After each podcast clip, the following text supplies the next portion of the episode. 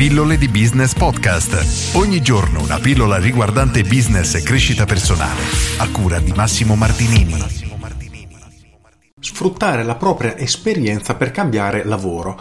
Questo è un tema veramente particolare e oggi rispondo alla domanda di Francesco che mi chiede Ciao, ho più di 25 anni di esperienza negli ipermercati, sia come addetto che come capo reparto. Sono stanco del mio lavoro e volevo chiederti che lavoro posso fare, mettendo in pratica quello che ho imparato in questi anni. Questa è una domanda curiosa perché ci costringe inevitabilmente a fare un'analisi delle competenze che noi abbiamo e la domanda che dobbiamo farci dopo aver trovato la risposta, nel senso io sono bravo a fare questo, a fare questo e a fare questo. Quindi ho fatto il caporeparto, sono bravo a gestire le persone sotto di me, sono bravo a organizzare i turni, sono bravo a fare questo, sono bravo a fare quest'altro. Ottimo. La domanda successiva che dobbiamo farci è che tipo di lavori potrei fare con queste competenze?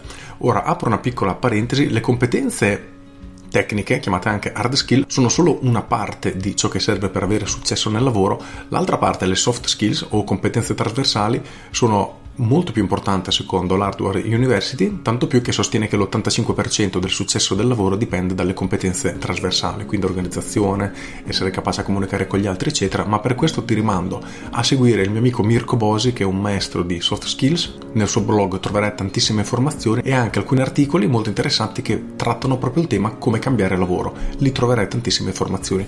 Invece io voglio approfittare di questa domanda non tanto per parlare del cambiare lavoro, ma di come riuscire a posizionarsi sul mercato lato marketing, nel senso che, riprendo l'esempio di prima, ok, so gestire turni, so organizzare le persone, so fare questo, so fare quest'altro, perfetto.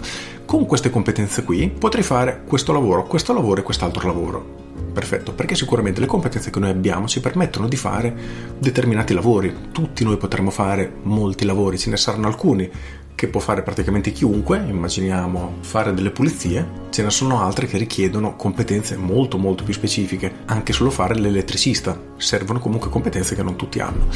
Quindi, nel momento che abbiamo identificato queste tre figure, chiediamoci quali sono le aziende che hanno bisogno di questo tipo di figure. Ne individueremo alcune e chiediamoci come posso aiutare l'azienda a crescere grazie alla mia competenza, quindi alla mia capacità di lavorare.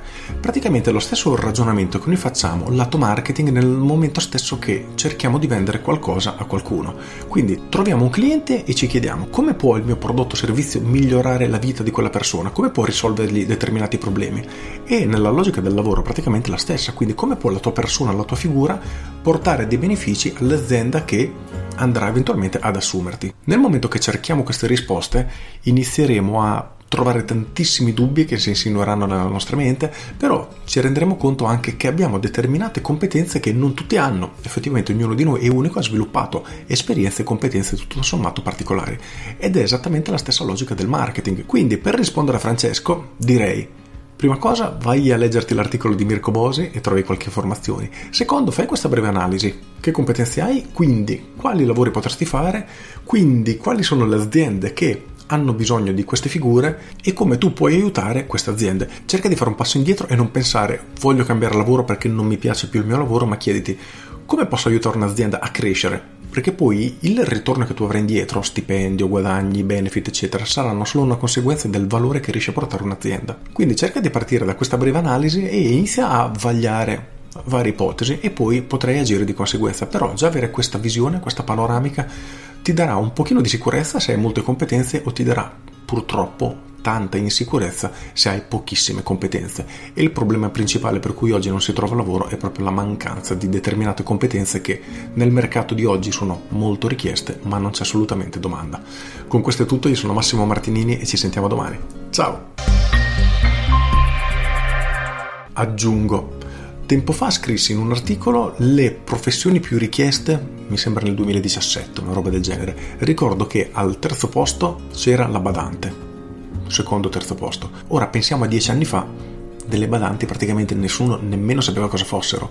O sviluppatori di app, oramai le app sono all'ordine del giorno, eppure dieci anni fa le app non esistevano, non esisteva praticamente l'iPhone e come si è evoluto il mondo del lavoro? Alcune persone senza alcun tipo di competenza specifica perché non esisteva hanno iniziato a studiare questa cosa e ovviamente hanno trovato lavoro per forza perché c'era tantissima richiesta e in pochissimi lo sapevano fare. Questo solo per dire che il mondo del lavoro è in continua evoluzione e nasceranno lavori sempre più velocemente, sempre nuovi e sempre con meno preavviso, quindi dovremo essere noi molto bravi a cogliere la palla al balzo o perlomeno ad aggiornarci in maniera molto veloce per essere tra i primi a padroneggiare un determinato argomento.